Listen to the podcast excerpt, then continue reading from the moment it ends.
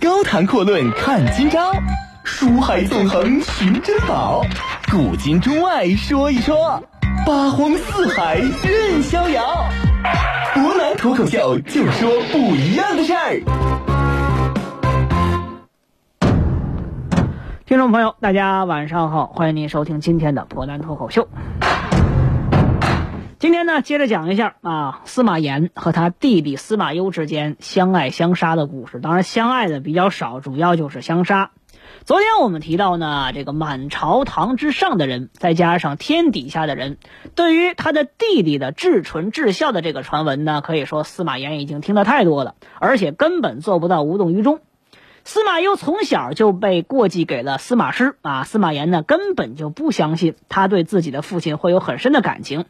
但是人家的悲哀就表现得如此之夸张啊，毫无疑问就说明他对皇位是还有惧疑觊觎之意的，这一点是没有任何疑问的。从某个程度上来讲呢，他也为了恶心司马炎，让人们知道是他爹啊司马昭看走了眼，他司马攸才是最好的继承人，而司马炎只是一个贼，一个小偷，偷走了本属于他的东西。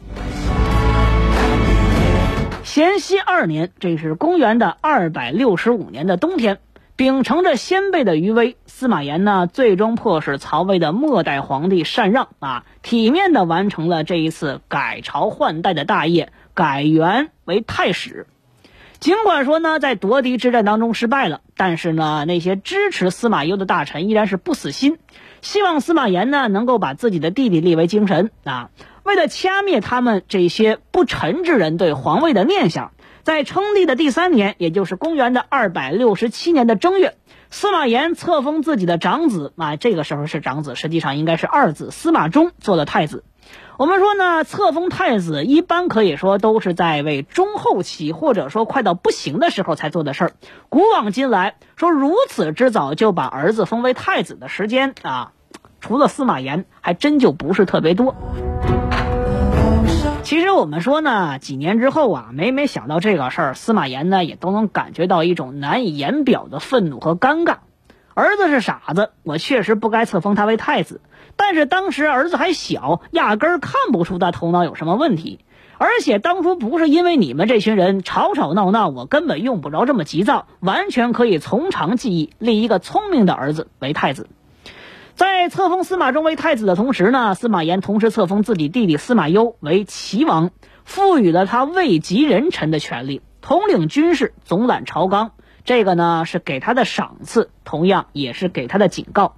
司马炎的目的就是告诉你，以后给我本分一些，朕给予你才是你的，朕不给你不能抢。数年之后呢，司马炎和齐王的关系其实还十分融洽啊，至少表面上或者外人会这么认为。作为皇帝和兄长啊，司马炎呢对弟弟信任有加；作为臣下和弟弟，齐王呢对陛下是尽职尽责。但其实看得深的人能够明白，双方之间的较量压根儿就没有停过。得说一说这个齐王是个什么人啊？他是一个很奇怪的人，他很聪明。但是聪明过了头就会变成愚蠢，比如说当年给父亲守孝的时候，他很懂得用这个尽孝的方式给自己博取美名，但是他表达孝敬的这种方式啊是用力过猛，反而容易让很多人觉得他是在刻意演戏。受封齐王之后呢，他对军政大事尽心尽力，完全是一副治国之能臣的模样，但是他也太沉迷于给自己去造势了。使得很多人呢对他交口称赞，似乎国泰民安，那都是他一个人的功劳。而司马炎只不过只会一个坐享其成的皇帝，这事儿不好。齐王的声势越来越大啊！皇帝呢，司马炎决定敲打他一下。那个时候呢，齐王还兼着骠骑将军的职务啊，手下呢有近一万的营兵。这一点恰恰也是司马炎最担心的地方，唯恐他利用这支部队在京城作乱。迎兵可是相当的精锐，跟禁军王公是有一拼的。思来想去之后呢，司马炎下了一道诏书啊，决定解除他的这个兵权。可惜的是啊，八千多的迎兵像疯狗一样吵吵嚷嚷，说齐王对他们恩恩深而且义重，无论如何都不会离开齐王。而齐王啊，他那个狡猾的弟弟，这个时候呢，却选择置身事外，不至一死。他认为这个时候很聪明，但是没想到他这个做法恰恰就暴露出他依然没有平静的那颗野心。这个时候呢，司马炎突然惊恐地发现，啊，自己对他实在是太纵容了。不经意之间，他在军队当中的势力已经是如此牢固，强行解除军权未尝不可，但如此一来，这事闹大了就不好收场，怎么办？深思熟虑之下，司马炎呢决定撤回诏令，以大度的姿态成全了齐王和迎兵之间的恩义啊。齐王呢也勉为其难的决定继续统帅迎兵啊，兄弟之间呢又恢复了往昔之间的和睦。要知道，伯南刚才说这几个词儿“恩义”“勉为其难”和“和睦”，那都是画引号的。其实呢，我们说最早点破他们不和的人，恰恰就是他的母亲王元姬。太史四年，公元的二百六十八年，王元姬病重啊。临终前呢，他拉着司马炎的手，流着眼泪说：“陶福啊，性格急躁，做什么事都容易被看穿。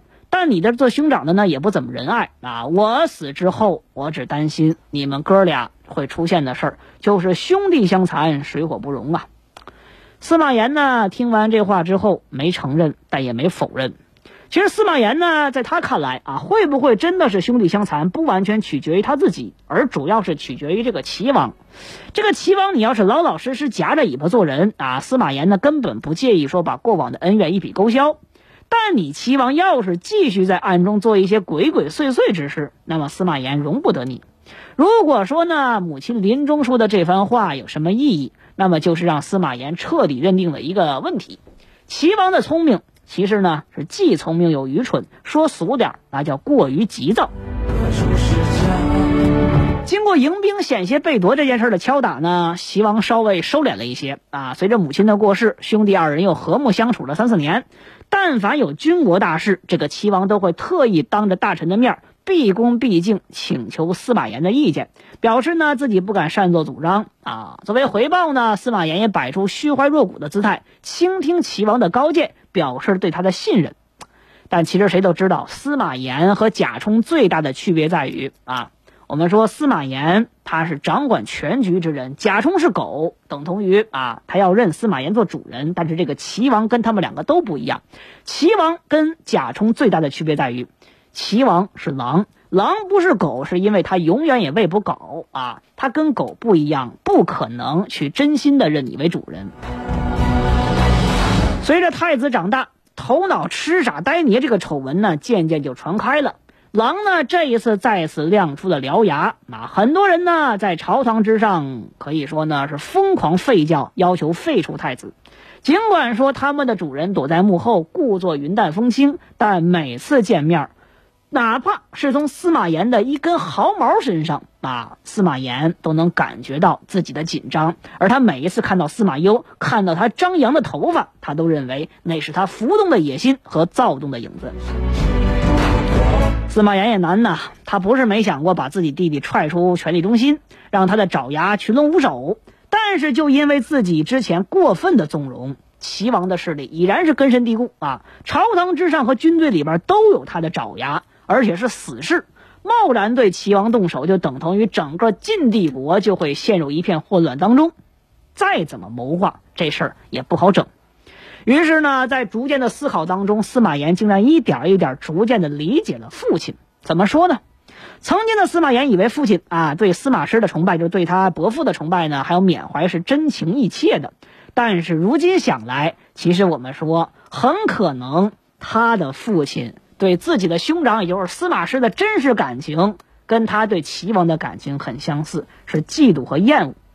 因为啊，司马懿在世的时候，最中意的儿子就是司马师，而他的父亲司马昭，则是一直在旁边不起眼的这个陪衬。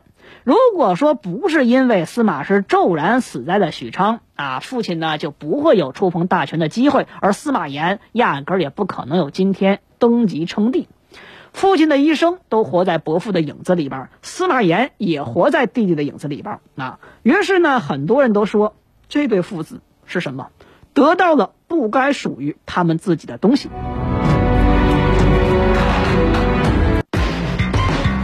高谈阔论看今朝，书海纵横寻珍宝，古今中外说一说，八荒四海任逍遥，脱口秀就说不一样的事儿。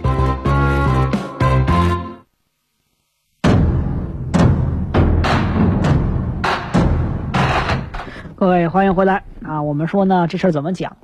司马炎呢开始理解他爹了啊，他知道他爹当年的想法是怎么回事啊？怎么回事呢？其实很简单，实际上呢，从齐王也就是司马攸被过继给司马氏那一刻开始啊，该立谁为继承人，司马昭心里边早就有数了。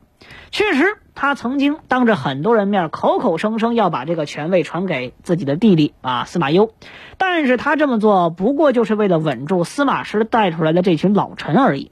自然呢。在夺嫡之战愈演愈烈那几年当中，贾充给司马炎造势，就是他暗中的意思。最后一次呢，商议子嗣人选的时候，老臣突然改变风口，迫使司马昭啊立司马炎为嗣，这也是他父亲真正暗中活动的一个结果。司马炎呢开始理解父亲，虽然说有些晚了，但是他也明白，只要能够护住太子，这事儿不晚，也是对父亲最好的纪念。当年啊，我看你很不顺眼，如今我又活成了你，可以说呢，这是历史的一种必然，也是历史的一种讽刺，更是历史的一种，怎么讲啊？这叫大江东去，有些事儿永远由不得我们普通人的去算计。于是呢，齐王跟党羽再怎么嚷嚷啊，司马炎呢维护太子的决心绝对不动摇。当然呢，他们的吵吵嚷嚷也是一种巨大折磨，就像啊，你门外呢有这么一群狼，天天嗷嗷叫，闯不进你家，但是天天嗷嗷叫你也受不了，让人夜不成寐。怎么办呢？既然这个狼啊，他想折磨我，那我也得想个办法折磨折磨狼。于是我们说，在狼嚎最烦人的时候，司马炎呢赐给头狼一个新的职务。让他到东宫去做太子少傅，专门负责辅导太子的这个功课。哎呀，怎么整？我们说这事儿多狠啊！一个自认为是全天下最聪明的人，一个是被这个聪明人当成大傻子的人。光想一想，聪明人整天面对傻子那种哭笑不得的无奈啊，司马炎是有一种发自内心的报复的快感。从此之上呢，我们说朝堂之上的战争陷入僵局。齐王每一次进逼，司马炎视而不见。啊，司马攸呢，让司马炎心理上的受了折磨，司马炎就让这个傻儿子去磨他。我不好过，你也别想好过。这事儿呢，就这么折腾几年，司马炎受不了了，烦了，觉得这事儿呢该做个了断了。这种无聊的游戏不能再继续下去了。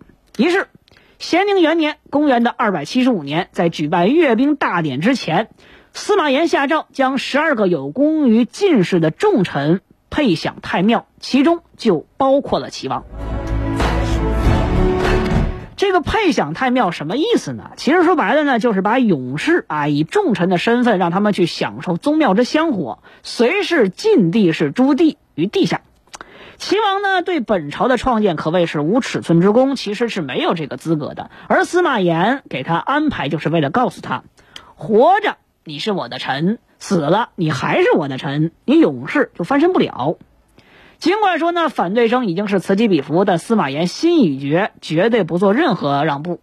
可以说，处置完一切之后，司马炎呢，这是怀着极大的愉快，举办了阅兵大典，准备迎接即将到来的咸宁二年。谁也没想到，新年到来之际，发生了这场可怕的瘟疫。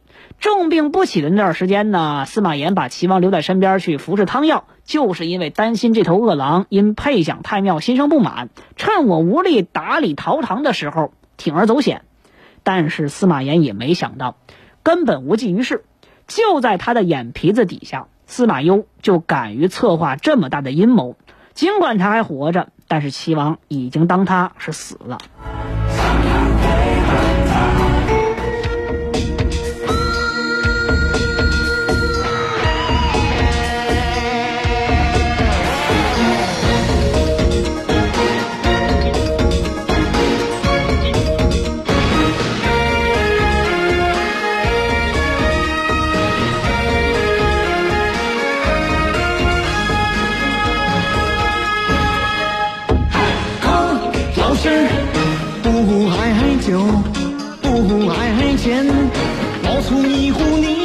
仙，中蝣曲儿唱腹中烟，算不算？只为花到真心开口难。考老师，做好官，做大官，清清白白睡得。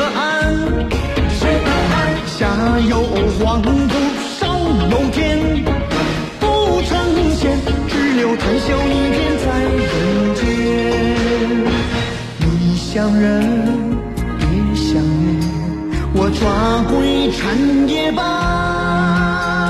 心只要渴望，乾坤我来断。空老仙儿，做好官，做大官，清清白白睡得安。下有皇土，上有天。谈笑一片在人间只留谈笑一片在人间。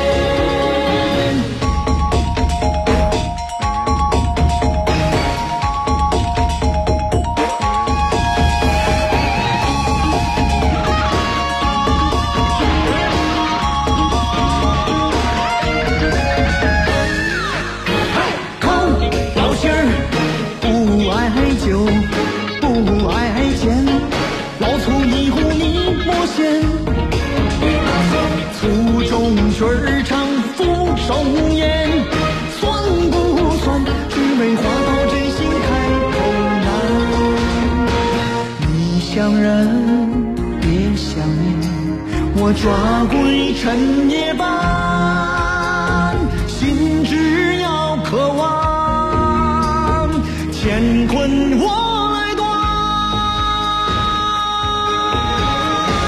靠，老天，做好官，做大官，清清白白睡得安，下有皇。